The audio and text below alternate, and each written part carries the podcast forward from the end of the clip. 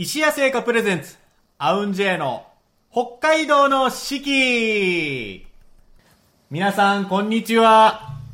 和楽器ユニット、アウンジェイクラシックオーケストラの尺八担当、石垣聖山です。アウンジェイの北海道の四季。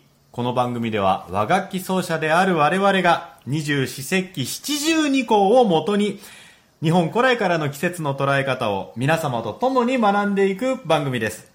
今日のアシスタントはこの方。はい、しのぶえ担当山田美智子です。よろしくお願いいたします。みっちゃんよろしくお願いします。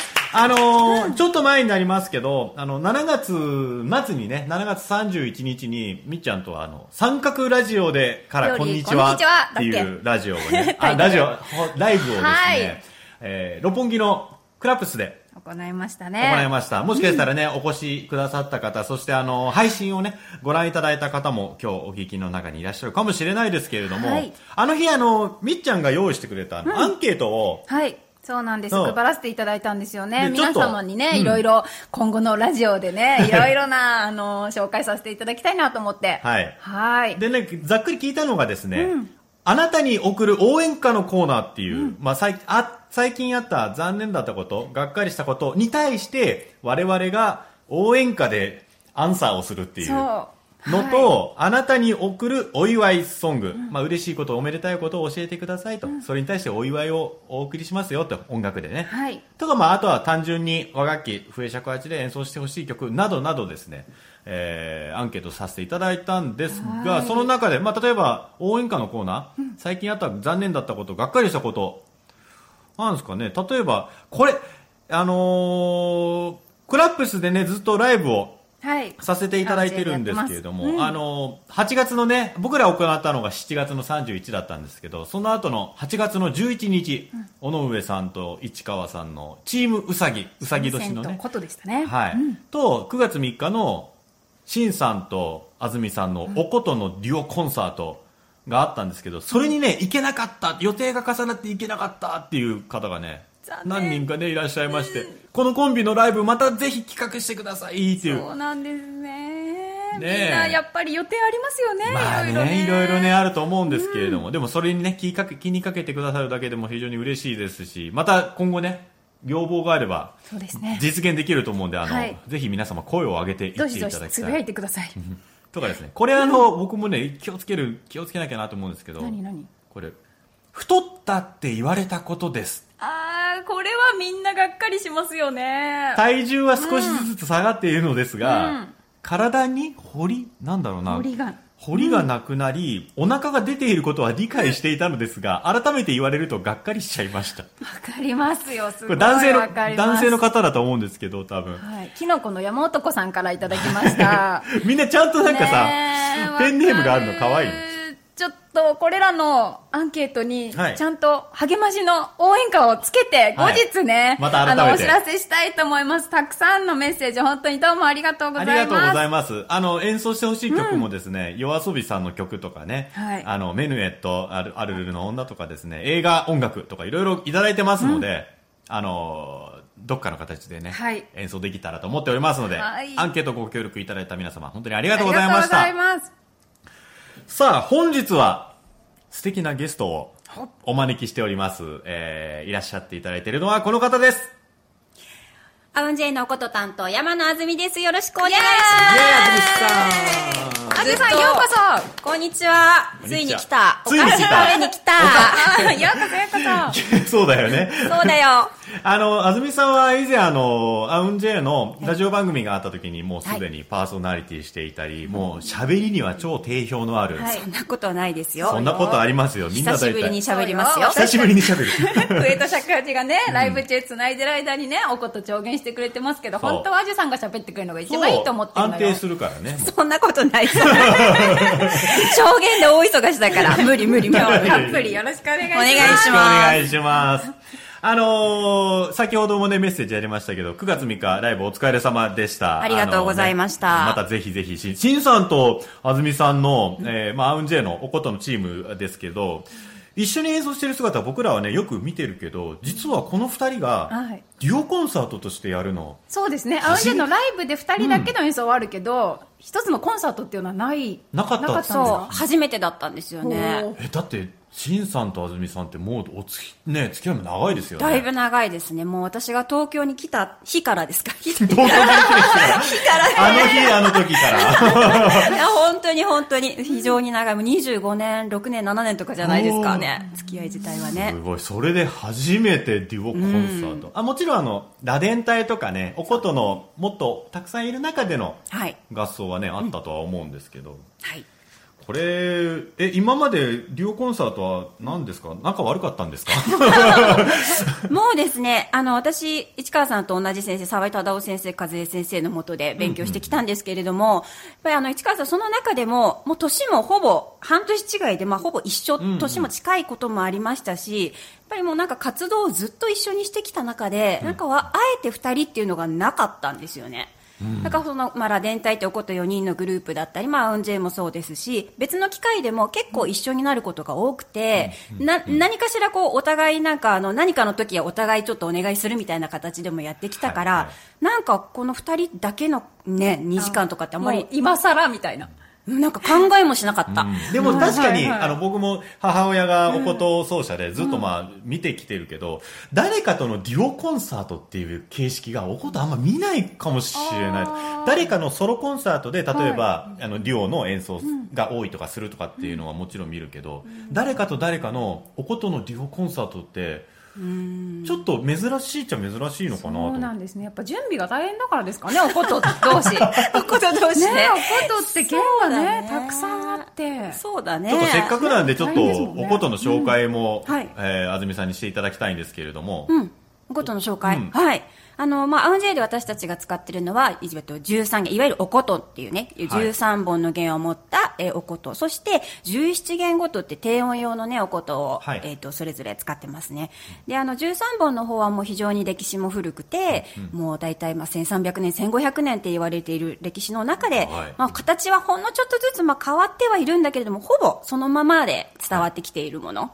で、えっ、と、まあ、もともとは奈良時代にね、あの、その、雅楽、中国からやってきた雅楽の楽器群、雅楽って皆さんわかりますかね？いわゆるあの神社のあそうそうそう。のねが舞をする時だったり神事をする時のそうそうそう。あの ペレランペレルルンっていうあんまりその楽曲的というよりはなんかそのねそのカンチームの擬音。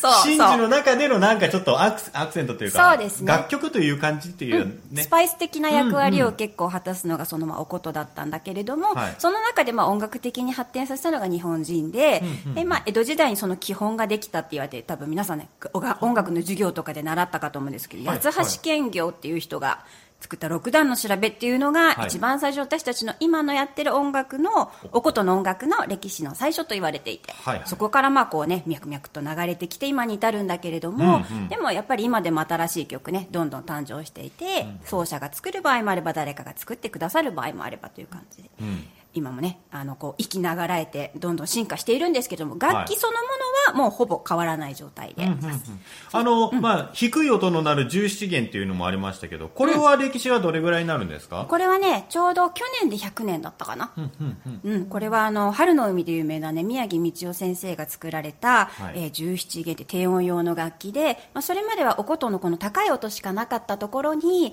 あの宮城先生クラシックの曲が大変好きだったと言われていて、はいはい。そこに、まあ、ハーモニーが欲しいなということで、ご自身で開発されて作ったのが17弦。なるほど、ね。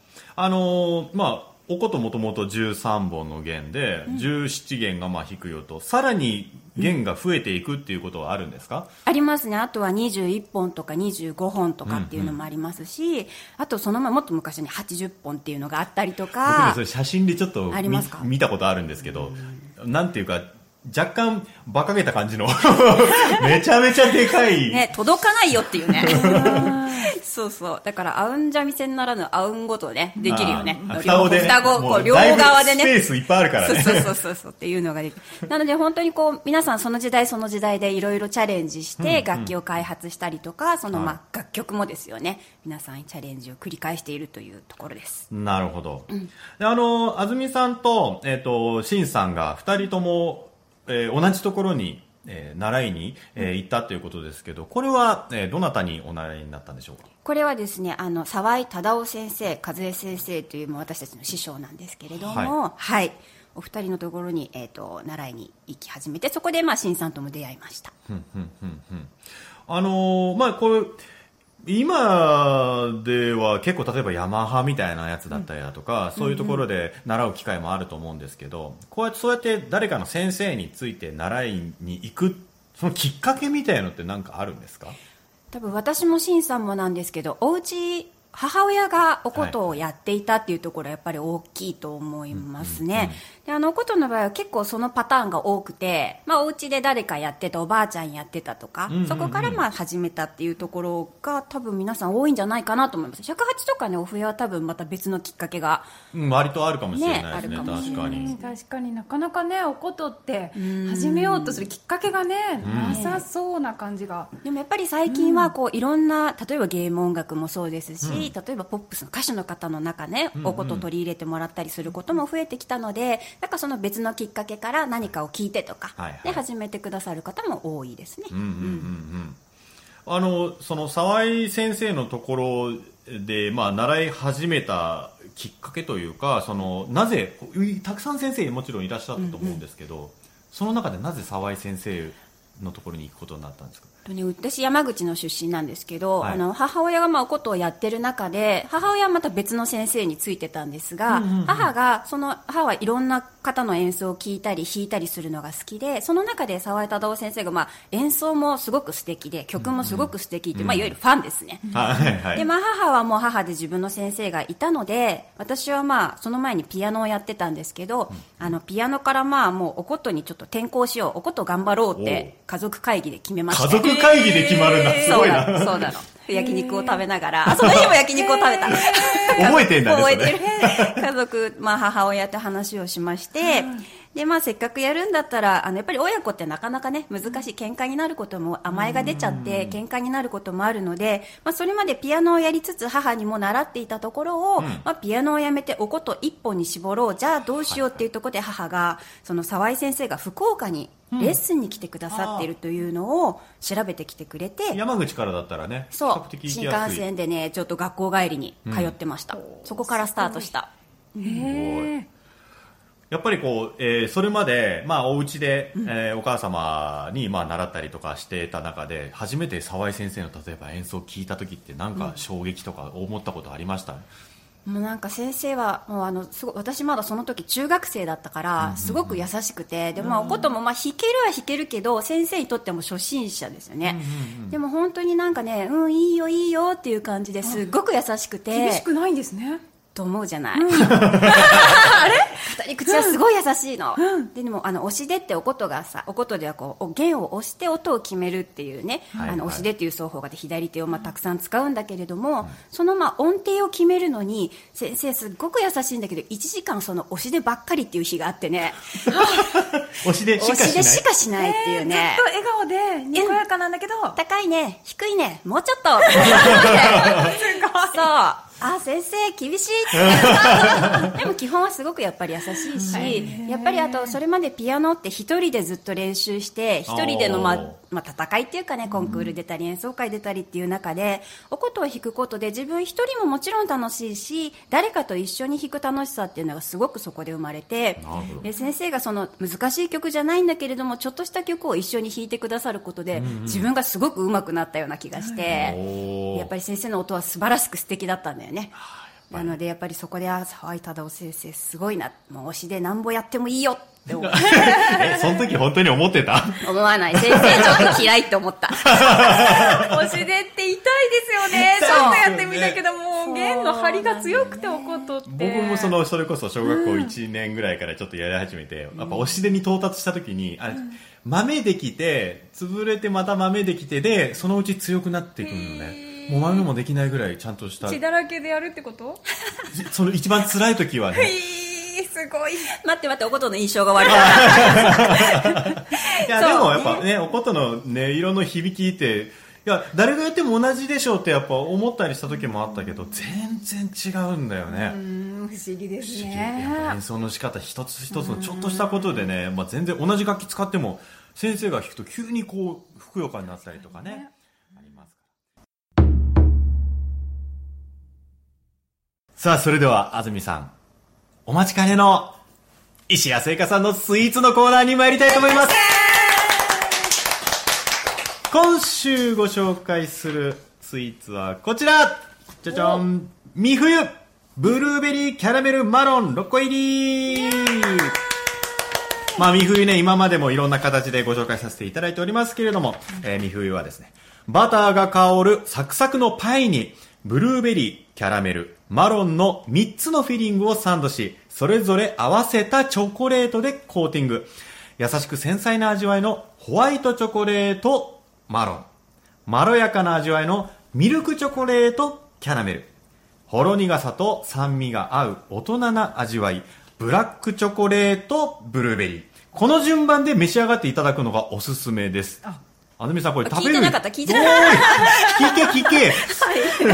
食べる順番がね、おすすめがあるんですって。うんはいホワイトチョコレートマロンからいいって、はいで、ミルクチョコレートキャラメル、はいで、ブラックチョコレートブルーベリー。はいやっぱだんだんあれかな、濃いめの色、味になっていくのがおすすめってことですね。僕らも今までね、あの、様々な形で、季節期間限定の、あの、三冬だったりいただいてますけど、やっぱ美味しいですよね、三冬ね。何味からいきますか？じゃあ、味さん。え？はい。どれ食べますか？マロンからでしょ？マロンからいきますか。じゃあ、まずえ、こマロれさ、ンどうぞ3つ、三つ食べてってこと？いやいやいやいや。3つ食べていいよ3つ食べてもいい。もちろん3つ食べてもいいし。本当？一口ずつ食べて、後でまた。ああ、いい、そうそうそう、ゆっくりねそうだね。そうだね。同時に3つ。マロンいっちゃいますか、じゃあ。マロンいく。ホワイトチョコレートマロン。私が一番食べたいのは、ブルーベリー。じゃあ、ブルーベリー食べよう。俺、ホワイトチョコレートマロン食べよう。へえ、やっぱ、ブルーベリーかなほ。ら、じゃあ私キャラメルにするよ。ああ、じゃあ3種類ね。うんうん。いただきまーす。だって順番があるってさっき石垣さんがさ、説明してくださるからさ。知識としそうてねかと思って。お家でゆっくり食べるときは、ああ、美味しい。本当？香りが。いただきます。これ何？キャラメル。ミルクチョコレートキャラメルはまろやかな味わいがお、えー特徴ですね。うん、美味しい。うん美味しい。これちょっと待って、マロンも食べたいね。食べて、あ、食べて、食べて、食べて、食べて、まあいいや食べて。食べて、ゲストなんだから、3つうんそうだね全部食べて。そうだねそうだね。もう食いしん坊だよ。そうだよね。まあいいや、みっちゃん先に食べて、ブルーベリー。私はブルーベリー。もうね、袋開けただけで香りがね、ブルーベリーでも、ほろ苦。目が良くなった気分。嘘だよ。いただきます。プラシーボ効果が尋常じゃない。うーん。うんうんうん。ほのかなね、酸味と。うんでもそんな全然さ、酸っぱくなくて。あ、まあそうだよね。はい確かにキューって酸っぱいっていう感じだよね。暑い日にぴったりです。ああ、いいですね。あずみさん、お、あずみさん、マロン食いたいって言ってたけど、もう食べ終わって早速もうブルーベリーに突入してるじゃん。食べた、ママロン食べロンどうですか？た、食べた。マロンね、確かにこれ順番あるよ、あるよ。大事、順番大事。あそうなんだ大事。あのね、あっさりしてた。何言ってるかちょっとわからないですけど、あっさりしてたかな、マロンは、あっさり。おーうん。濃ゆいね、ブルーベリー。うん。やっぱり食べる順番におすすめがあるんですよ、もこれきっとお土産とかでいただいたりさ、自分で買ったりするよねう。。するする。絶対順番守った方がいい。絶対、ぜひぜひ。もう、あずみさんがこんなに強く言うんですから間違いないです。皆さんぜひぜ美味ひ、しい。お召し上がりいただく際は、ホワイトチョコレートマロン、ミルクチョコレートキャラメル、ブラックチョコレートブルーベリーの順番で召し上がってみてください。えー、三冬は白い恋人パーク含む北海道内の石屋直営店、北海道内のお土産店、石屋オンラインショップなどで、えー取り扱いしております。ぜひぜひ皆様ご賞味ください。ごちそうさまでした。それでは本日の七十二項のコーナーに参りたいと思います。日本には七十二項という72の季節があります。季節ごとの鳥や虫、植物、天候などの様子が72の時効の名前になっており、約5日ごとの自然の変化を知ることで、きめ細やかな季節の移り変わりを感じることができます。えー本日はですね、えー5日ごとのこの七十二項、二つ重なってまして、えー一つは、えー諸書の、えー末項ですね、三つ目。国物実る。国物実る。谷、稲が実り、穂を垂らす頃。で、国も、国とは、えーの、乃木編の乃木の部分ですね。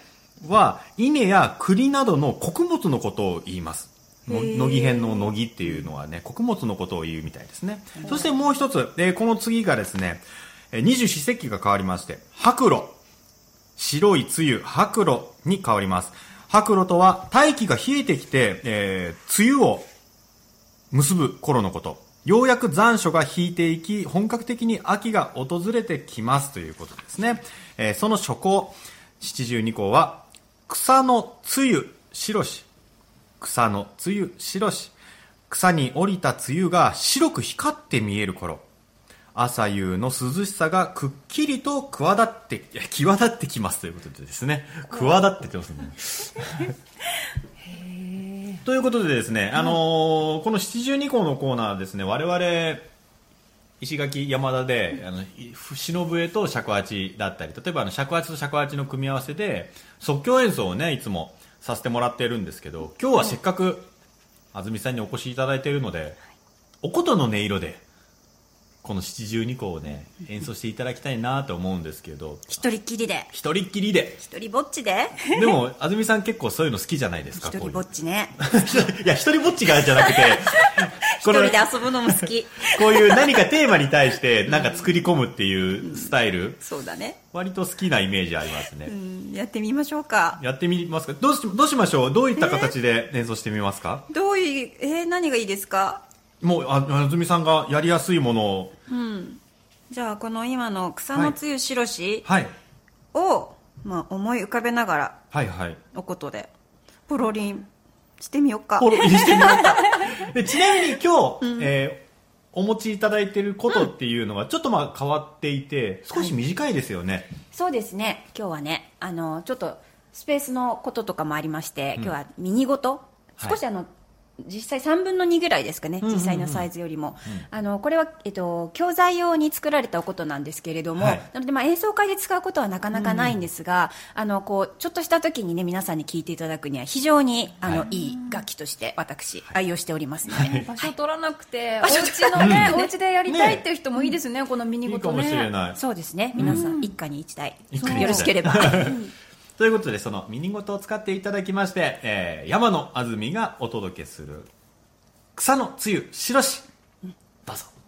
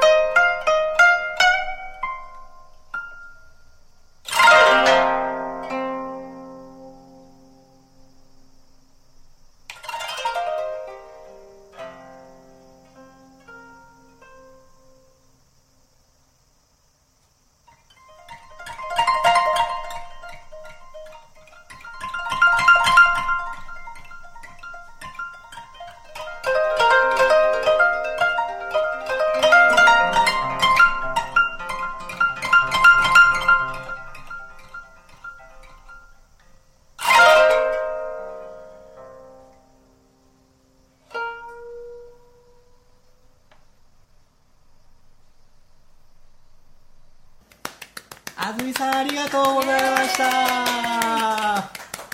素敵な演奏ありがとうございます、えー、山のあずみがお届けするおこと独奏での草のつゆしろしお届けしました。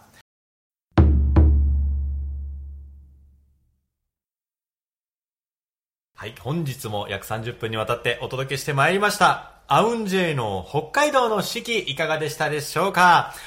ね、えー、今日、安住さんが初ゲストということで、ありがとうございます。ありがとうございました。どうでした？楽しんでいた最初で最後かもしれない。なんてこと言うんだよ。またお菓子食べに来ていい？もういつでも食べにいらしてください美味しかったまあありが正正月なんか、尾上さん、ただビール飲みに来てますから。